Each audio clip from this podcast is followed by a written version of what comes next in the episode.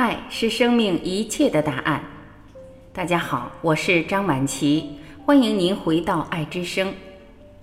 今天，让我们依然聆听刘峰教授为我们解读“悟后起修”。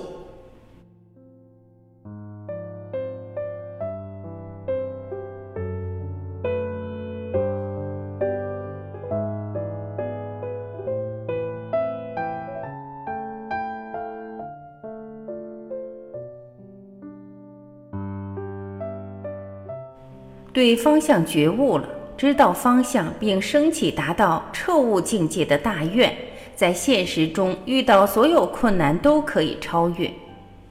我们用上山来比喻，当攀登一座小山的时候，你觉得它是座山；但当我们登上更高峰的时候，回头看这座山就像一个小土包，根本不是山。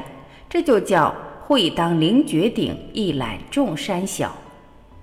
可是，如果你把眼前这座山当成人生唯一目标的话，可能一辈子都不见得爬得上去，还累得气喘吁吁。但如果把最高境界的山当目标，眼前这座山必须得过去，动作还得快，姿势还得优美，还得潇洒。有大愿的人，在现实之中就有大力量，就会爆发出无穷的心力。这就是当有彻悟这个大方向的时候，我们在修行的时候，方向就会非常明确，不退转。所以有大愿的人在现实中没大事，有了这个大愿作为引领，我们再看世间的事情，才能得到世间一切人生应用题的正解，才能读懂这道题目。我们在现实中遇到的每件事情，其实都是我们心灵成长的应用题。但当我们没有方向的时候，我们往往把一道数学题当作语文题来解，所以没有读懂。